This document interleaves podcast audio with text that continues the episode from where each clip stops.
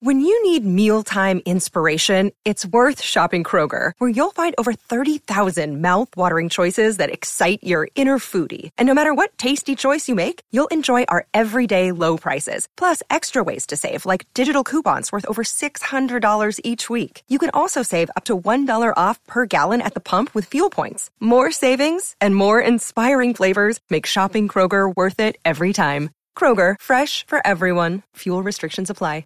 Another day is here, and you're ready for it. What to wear? Check. Breakfast, lunch, and dinner? Check. Planning for what's next and how to save for it? That's where Bank of America can help. For your financial to-dos, Bank of America has experts ready to help get you closer to your goals. Get started at one of our local financial centers or 24-7 in our mobile banking app. Find a location near you at bankofamerica.com slash talk to us. What would you like the power to do? Mobile banking requires downloading the app and is only available for select devices. Message and data rates may apply. Bank of America and a member FDIC. These two guys have Minnesota sports flowing in their veins. Mackey and Judd on SKOR North and SKORNorth.com. Reckless speculation.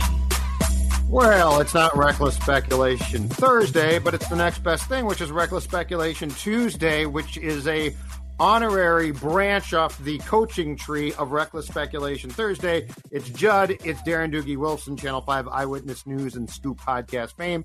Uh, Declan, of course, executive producing as he always does as well. And Darren, let's uh, let's start here. So uh, Kwesi Adofo-Mensah and Kevin O'Connell last week do their end of the season press conference on, I believe it was Wednesday. Um, didn't tell us much at the time. Said they were deciding the fate of Ed Donatell. We all knew he was gone, and on Thursday, indeed, he was. Let's get into this though, because there is now as as we hit uh, the combine, and then obviously the start of the league year, which is going to be incredibly interesting. There is a long list of potential veteran Vikings who could be ex Vikings by the time the league year starts. Uh, what are you hearing? What's the best guess about a list that includes, you know, Thielen, Kendricks, Harrison Smith? Uh, I could go down Dalvin Cook. I could go down a long list of guys who have been favorites here. Uh, they're going to have to be, I would say, with all due respect to these players, some very tough decisions made as far as trying to free up cap room and also just flat out get younger, more athletic, and faster. Well, Judd, hi, Declan. Changes are coming. The question is how many changes? I just got off a Zoom with Joel Corry, former agent for John Randle, Ed McDaniel, yep. Chris Claiborne. He's now a media personality for CBS Sports. He has intimate knowledge of the salary cap. He has all the documentation from the NFLPA. So we went up and down the list of guys. I mean, just about everyone. We came to the conclusion Jordan Hicks is an easy one and done. You have the logical replacement in Brian Asamoah. Yep. Another logical move, if you look at Brian O'Neill's contract, they can restructure that to create immediate cap space. The way Joel laid it out, Judd, that one is incredibly logical. Like, I will be shocked if there's not something done with the Brian O'Neill contract. The other logical move is CJ Ham. We love CJ, but a fullback just isn't used in this offense. I mean, at most, what was CJ on the field? 10 snaps, 12 snaps, maybe 18 to 20 here and there, but for the most part, CJ Ham is on the field in such limited capacity that you don't pay a fullback with a cap hit of over $3.5 million. The question then becomes, though, on an Adam Thielen, a Dalvin Cook, a Harrison Smith, and Eric Kendricks, does a restructure take place? How do they lower those cap numbers? I think it's logical to think Adam Thielen is not back next year under his current terms. I know what his wife put out on Instagram. Adam, my understanding feels like, hey, there's still more football there. In mm-hmm. Adam's defense, because I know what the PFF numbers suggest, that he just doesn't create the separation like he once did. But in Adam's defense, I know that he was banged up a good portion of the year. But the Vikings need to ask themselves it's an ongoing process. These are conversations that are taking place in Eagan. So I don't have any sort of definitive answer here on January 24th, but they're having a conversation like, hey, can Adam Thielen still create separation? Or is he completely cooked? Do we want Adam back even at a lesser number? Do we want him back in 2023? But we know that Adam Thielen won't be back under his current term. So if he's back, it's essentially a pay cut. We can talk restructure, all that, but he would have to come back at a lesser number. Dalvin Cook is another interesting one. Now, if you trade him, there's still some dead money involved. What can you get in a trade? Joel threw out the Duke Johnson trade from a couple years ago where Duke netted a third round pick. Judd, I would be shocked if the Vikings could get a third for Dalvin Cook. If they can get a third for Dalvin Cook, done deal. They will make that move. They will take the dead money cap hit, but also get some cap relief. I can see Eric Kendricks back. Harrison Smith, I just I subscribe to the to the thinking that Kwesi realizes he didn't do the contract. You don't pay a safety that much money. So I think something is going to take place on the Harrison Smith front. I think Za'Darius Smith, I know you guys have gone through the exercise back or not back. I don't know where you fall exactly, Judd, but some people have said one and done. You make the move on Za'Darius. I guess I wouldn't be shocked if Za'Darius is back. Now, I said on TV on Sunday, I would make the move, but I wouldn't be shocked.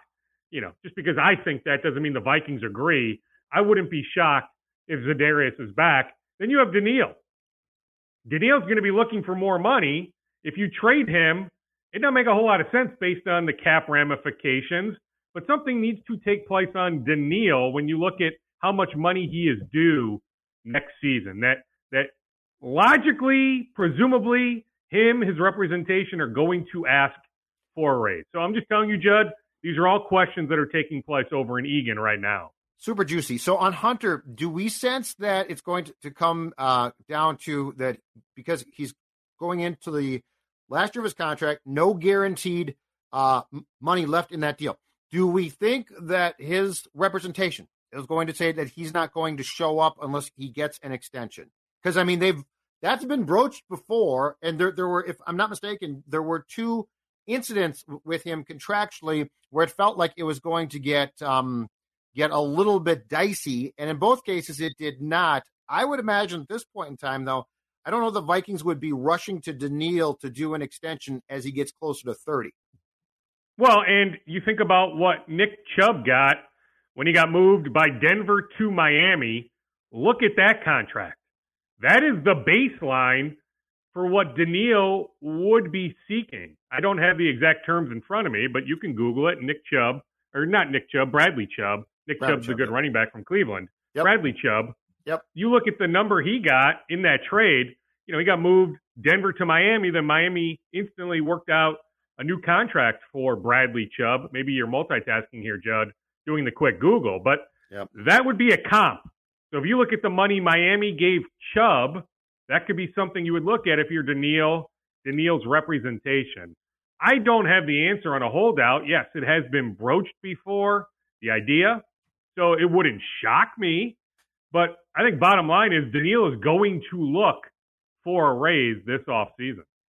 Yeah, uh, Chubb, it looks like when, when he went to the Dolphins, got traded by the Broncos, agreed to a five year extension worth up to 119 million dollars. Here's the key thing, Dukes: sixty-three point two million of that guaranteed. Um, I just don't see the Vikings doing that that sort of thing for a guy that is still very good, but he missed two years effectively.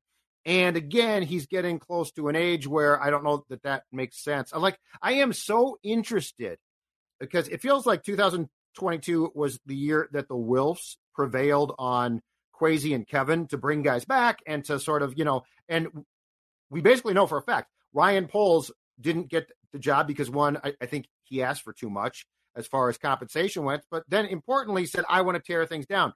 So do Kwesi and O'Connell now get to appeal to the Wilfs of, hey, I know that you love these players. We got 13 wins. That was great. But we need to move on from a large group of them because, you know, at some point in time, you, you absolutely have to. And the clock is ticking on, to your point, what type of draft pick compensation you're going to eventually get back as these guys do age. And I think a guy like Kendricks now basically gets you nothing back and is just going to be allowed to walk. So, like, there's a lot of questions here with a 13 win team about what the plan is going to be. Well, I mean, the 13 wins complicates things. Right. I mean, based on the negative point differential, they should have been nine and eight or eight and nine. Let's say they were eight and nine. Much easier to strip the thing down, right? Plus, there just isn't proof that the Wilfs are ready to fully hit the reset button. But I'll reiterate, like changes are coming. I just can't quite quantify exactly how many, how deep do those changes go. Plus, when you've got the quarterback with the no trade clause, with the full guarantee on the hook, it's hard to fully hit the reset button, right? And there just isn't proof that some sort of trade is going to take place. Now, I'm on record saying, you know, right now as I read the tea leaves, I can see the Vikings just letting this Cousins situation play itself out. But a lot of people, including those close to Kirk, imagine that a short term extension is coming. He's played that game here going back years, that it's going to take place again based on the success he had this year. What would, in this case, Dukes, a short term extension look like? Are, are, we talking about one that would now take him through 2024? Are we talking about trying to get a contract that would run two or three more years? Like what? Because I guess my question is this, and we don't know this yet, but just to to uh, recklessly speculate right now. You know, I got to think that there is a plan in place. At least the wheels have started to move on the Kirk succession plan, right? Like identifying college quarterbacks. I don't know. Perhaps a trade. Perhaps a trade for a guy like Trey Lance. But I got to think that there's almost a two track plan here. One is, yes, Kirk is back, and Kirk might be back for two more years. That being said, eventually O'Connell, especially, has to get his guy, develop him. The cheaper, the better. And so, like, I would love to know where where this whole thing is going, and like, how far down the road are they in having almost a two tier plan, one involving Kirk, but the other replacing Kirk. What proof is there that Kirk would take a pay cut? So if none. you look at his money, what is it, 35 million? There's none, right? So no. I'm not saying he's looking for significantly more, but there just isn't proof that he's willing to go backwards. So if you look at the number he's currently at, is it 35, 35 1, 35 2? Maybe you have the exact number in front of you, Judd. Yep. The point is, I would fully expect him to ask for more. Until I hear otherwise, see otherwise, he's going to seek more money. I thought that they would look for a quarterback 2024 draft, one year from now. Not necessarily this draft, but if there's a guy, I'm not necessarily going to rule it out. I still think at 23, you go either corner, pass rusher, or wide receiver. Now, it's a pretty deep cornerback draft, it's a pretty deep edge rusher draft, maybe not as deep wide receiver draft. So if you're looking at a wide receiver, maybe receiver at 23 makes a bit more sense. No second round pick. I would do the TJ Hockenson trade again, yeah. but you don't have your second. That's another thing to keep an eye on as you look to, you know, create some 2023 cap space. They want to sign TJ Hockenson to an extension. Now, what's the baseline on that? Like George Kittle? But that was a couple years ago. So, what is a good number on Hawk? I don't see the Miami guy Gesicki or the Dallas guy Schultz. They're not as good as Hockenson, so I'm not quite sure those contracts will be good comps. But you're probably looking at something like 15 million per, something like that. But mm-hmm. you can lower his 2023 cap number. So that's another thing I keep an eye on. And another thing that we'll have to watch is when does the Justin Jefferson extension take place? It will take place. It's a matter of when, not if. Joel told me it's in the Vikings' best interest to do the deal before the Nick Bosa deal in San Francisco because the Jefferson camp is going to push to make him the highest paid non quarterback, not only the highest paid wide receiver, but the highest paid non quarterback. Yep. So it would behoove the Vikings to do that deal before Nick Bosa gets that contract because Nick Bosa in San Francisco is going to sign a contract that will make him the highest paid defensive lineman and in all likelihood the highest paid non quarterback. So it would be smart for the Vikings to do the Jefferson deal before the Niners do the Bosa deal. On Jefferson Dukes, there is absolutely no reason not to get that done ASAP. Like I don't see any. It's a win-win-win. So like there's no. Th- this to me is not like there's going to be talks and and and uh, d- different uh, submissions of ideas from both sides. I get that, but this should not be a contentious one. Like he's going to get that. Uh, he's worth it. And the the reality though, so you, you just hit on the key thing though. It's Kirk because Kirk in 2022 his cap hit. So I don't care what his salary is. We care about his cap hit. His cap hit was $31.4 million this past year, which accounted for 15% of the Vikings cap. Next season, in what could right now be the last season of his contract, the cap hit spikes up to $36.3 million. That's 16.4% of his cap. When the Jefferson contract kicks in in a couple of years, you can't have your quarterback making that much. So, like, that's where uh, if the Cousins camp is like, yeah, let's do a short term extension, but let's do a three year short term extension, you've run into a problem now because I'm rewarding Jefferson, eventually Darrisaw, and, and I can't afford to pay my quarterback with those contracts going at the same time, then potentially anything near that much to the cap, which is again why O'Connell needs to have a plan to find his own guy. Well, and I'm sure there is internally some sort of plan. Like they're not looking at this completely naked. Now, when you say uh, Cousins here in 23 will eat up, what did you say? A little over 16% of the cap. Is that based on a 225 million dollar cap? Yeah, that's the cap's going up, right? But we don't have the set number. But are you doing that based I think on it's a per- 25? No, I think it's I, I think it's over the cap's projection of, of what the cap is going to be. It's going to be substantial. Well, I know. Is that 225 million or is it No, I think it's above that. 23 million. Or it's I, above that. I think it's okay. above that. All right, because Joel told me for what it's worth, he's operating as if it will be 225 million. Okay. Now thereafter it's going to go up even higher, right? Yes. 24 and 25. But for 23, there's a projection, at least based on this expert, 225 million. So if over the cap is doing it based on projections higher than that, Cousins could ultimately be eating up closer to 17 or 18 percent of the cap. Mm-hmm. That's why I just wonder if they just let this thing play out. Mm-hmm. You know, and you know when it comes to the Jefferson extension, you're right. Hopefully, it doesn't get contentious you know, now there's not a whole lot of proof of guys getting the extension, the big money extension after a third year. I mean, outside of Kyler Murray, if you go back to the 2019 draft, he's the only one. If you go back other years, it's pretty rare for a guy to get the big money after year three. But it's also rare to put up the numbers that Justin has put up Correct. in his first three years. I mean, that's Correct. Jerry Rice territory. That's Randy Moss territory. He's in a different stratosphere. So I'm with you you take care of him sooner rather than later. Yeah, and just to to uh, go, go, back, that that was actually the uh, 2023 I gave you was 225. So that that that was 16 percent, 16 plus percent of the cap for Cousins on 225. So that's probably fair. That, that's probably it fair. is. I just, I just, you know. I can't wait to hear if I do, you know, as much background as possible on how those negotiations go or those talks if the negotiations go nowhere, but the dialogue, the Cousins camp, the Vikings front office, because I'm just telling you, there's an expectation from a couple people close to Kirk that an extension is coming. I can't, though, quantify right now where Kwesi stands, where Kevin stands on that front. But I'm just fascinated to see how it plays out. All right, good stuff. On to the Twins. Um, they finally did the Zulgad plan. I've been telling them for years. Get a center fielder who's a 1B to Buxton because Buxton is going to sit. He's going to DH at times, and he's probably, unfortunately, going to get get hurt.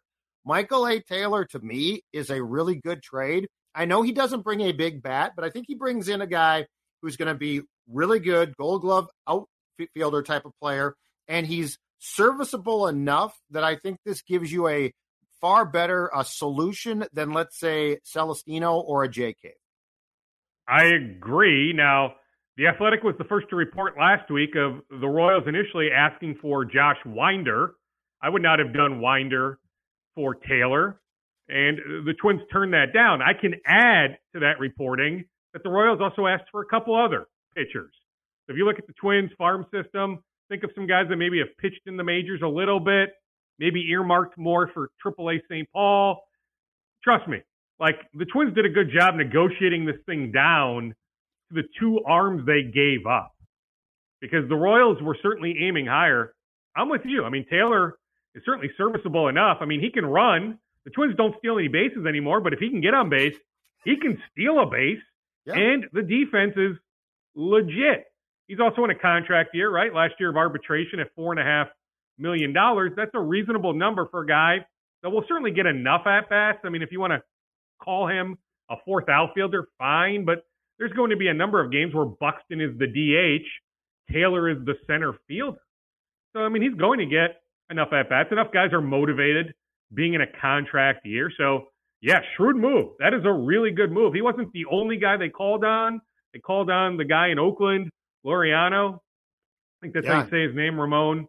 Yeah, and you know he's a little bit more higher end. Like I wouldn't look at him as as a fourth outfielder type, but Oakland, like if you look at the history, this Twins front office with the A's, I mean, the Twins have checked in on a number of Oakland A's over the years, right? Montas and and some other guys, Manaea before he was moved.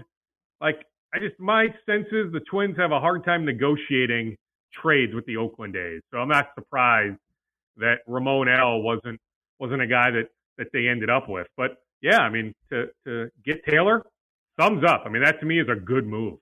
All right, sir, take a bow because I think it was two months ago that you first broached the fact that Arraez was being shopped by the Twins potentially for a pitching. I believe shortly after that, you introduced the fact that the Twins had earmarked Pablo Lopez as a target in an Arraez trade. And last week, you didn't get a credit, but last week it came to fruition. First of all, take a bow. Second of all, um, wh- what are your thoughts now that the trade is complete? The Twins getting a couple of teenage prospects and Lopez back for the guy who is the reigning American League batting champion.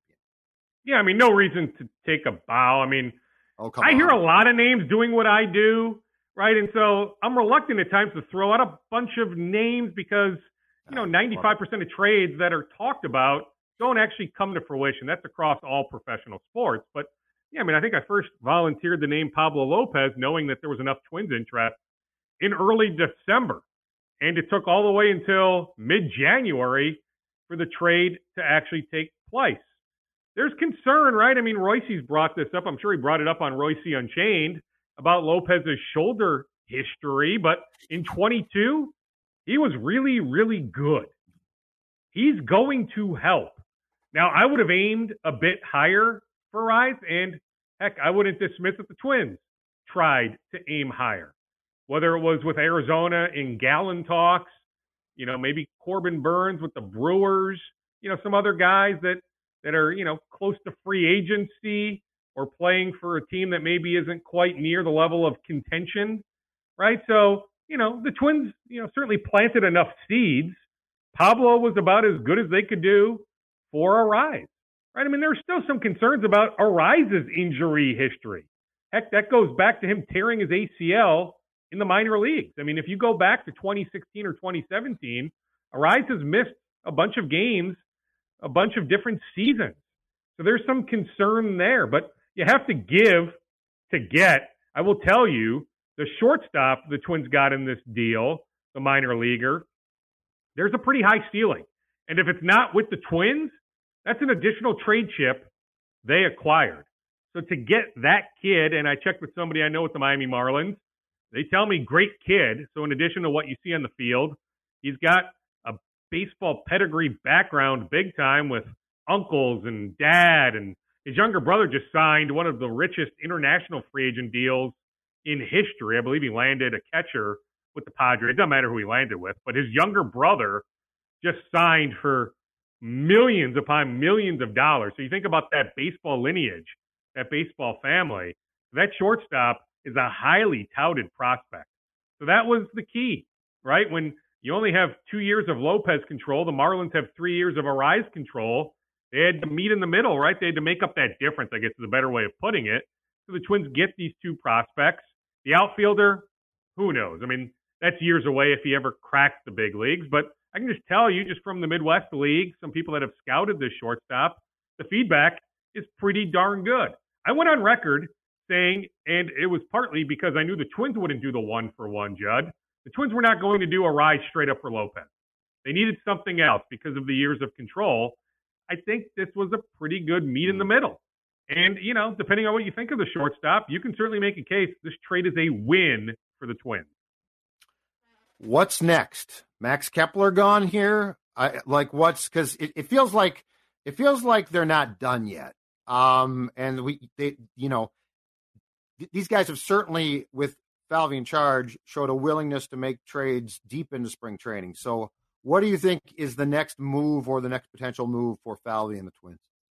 Well, I mean, I will tell you, nothing is close on Max Kepler. I'm not dismissing the possibility. In fact, I've been saying going back to November, a couple people close to Max anticipate a trade.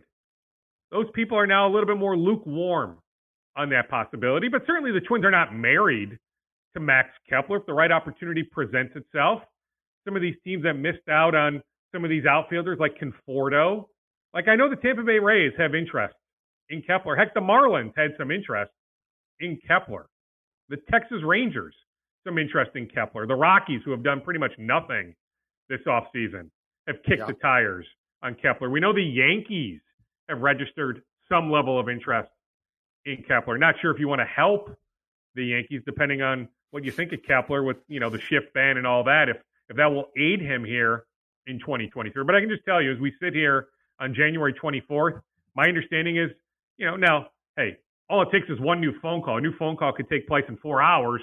Things ramp up. But as I sit here on January 24th at 12:44 Central Time, nothing is remotely close on a Max Kepler trade. But I'm just saying, like, would it shock me if it happens in February or even in early March once they're down, you know, in the heart of spring training games in Fort Myers? Sure, I'm not I'm not dismissing that possibility. The question I get a lot, Judd, is on what's next. Will the Twins bring back Michael Fulmer? Now, yep. there's a few good relievers still on the market, but Fulmer is one of them. Now, we can debate how good. You know, good is is debatable. That's subjective, but we can have that conversation. But I think Michael Fulmer would help this bullpen, right? So Derek Falvey told me on December 20th. I went back and checked. He told me on December 20th, after the Joey Gallo introductory press gathering, that yes, he went on the record, Falvey did, saying we do have interest in re-signing Michael Fulmer. I can tell you, as of last night, as of January 23rd, crickets on actual dialogue. But all that takes is one phone call. If the Twins make one phone call, offer a decent one year deal, Fulmer is interested in returning, but there just hasn't been actual dialogue, the Fulmer camp and the Twins. But that would be uh, at least one possibility I would keep an eye on. If not Fulmer, maybe a different reliever. But I've checked on some of the best remaining relievers, the Brad Hands of the world, former Chaska High School star. There just yeah. there hasn't been anything going on with the Twins. But that would be what I would keep an eye on the possibility of the Twins adding a reliever. With Taylor here now, um, to back up Buxton, is Gallo strictly going to be first base, right field? And if so, where where do you think he, he ultimately plays more? D- does that just depend on if Kirilloff can can play? If Kirilloff plays, he's the first baseman. Gallo probably plays right, correct? Well, yeah. I mean, Gallo is a Gold Glove outfielder. He can play. You look at that body profile he absolutely can play first base, but he really hasn't played much first base going back years. But based on the conversations we had with Joey, with Derek on December 20th, they threw out that possibility. So the fact that the Twins are referencing we may use Gallo at first base, I would say that's very much on the radar because we can hear all these great reports about Kirilloff doing well in his recovery, but that was such a serious wrist surgery you know, until we see him down in Fort Myers, we won't have this great sense. But yes, in an ideal world, sure, you would have opening day Kirilloff at first base, Miranda at third base.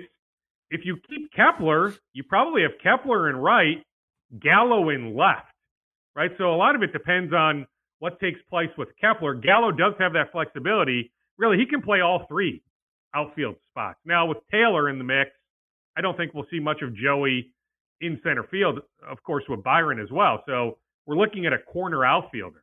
But he can play all three outfield spots. But the fact that the Twins brought up first base as a possibility, I can't dismiss it. I'm just saying he really hasn't played much first base going back years. Interesting. All right, last thing, Dukes. Uh, the NBA trade deadline approaching quickly. The Timberwolves remain as weird as can possibly be. They win two. They lose to a terrible Rockets team last night.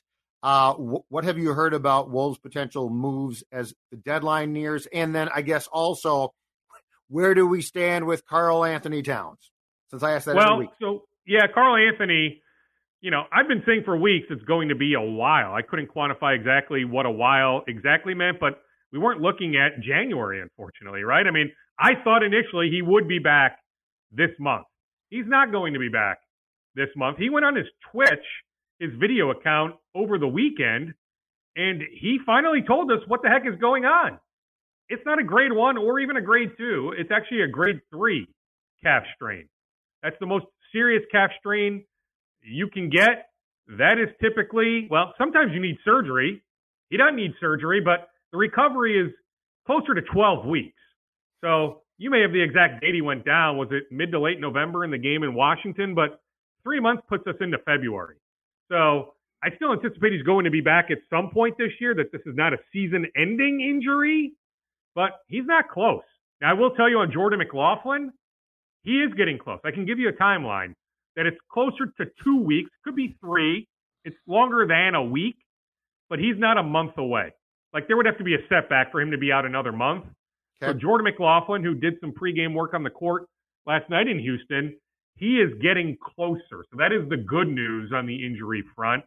That Jordan is closer, but Cat, we're still looking at multiple weeks. But he is doing some work on the court. He's been doing some boxing work off the court, so he's able to move, just not moved to the point of being able to play actual NBA games. The stress that that puts on your calf. It's a very easy injury to re-injure.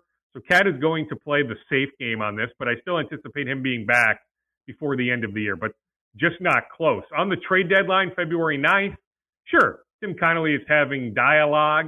You know, they're getting a bunch of inquiries on Naz Reid. I saw Kevin O'Connor, my buddy from The Ringer, volunteer that the Nets now have inquired. There's a report from HoopsHype that the Nuggets and Clippers have inquired. And I will tell you, I've checked with two people at the Nuggets. They told me that's news to them. Doesn't mean okay. that maybe the Nuggets eventually show some interest. And I will add on Naz Reid, the Wolves are continuing to try and extend him. In an ideal world, they don't trade him, they extend him. But if you're Naz, you have every incentive to hit unrestricted free agency this summer. Let half the league bid on you, right? Or a little less than half the league will have cap space. There would be multiple teams in on Naz Reid. So if I'm yeah. Naz Reid, his representation, there's no reason, unless the Wolves are going to break the bank, and there's no proof that they will. If I'm Naz Reid, if I'm his representation, I am hitting unrestricted free agency in July. But I can tell you, the Wolves are still going to make another push here. They've been trying to make a push here going back weeks. I've never sensed anything was close, but they're going to try to push to continue to get an extension done with Naz Reid. But He's a popular trade target. Taurean Prince is another guy the Wolves are getting calls on. Judd, we saw again last night how important Taurean Prince is. The Wolves are now four and seventeen when Taurean Prince doesn't play. Not that that's an excuse. The officiating last night too was as bad as it gets both ways.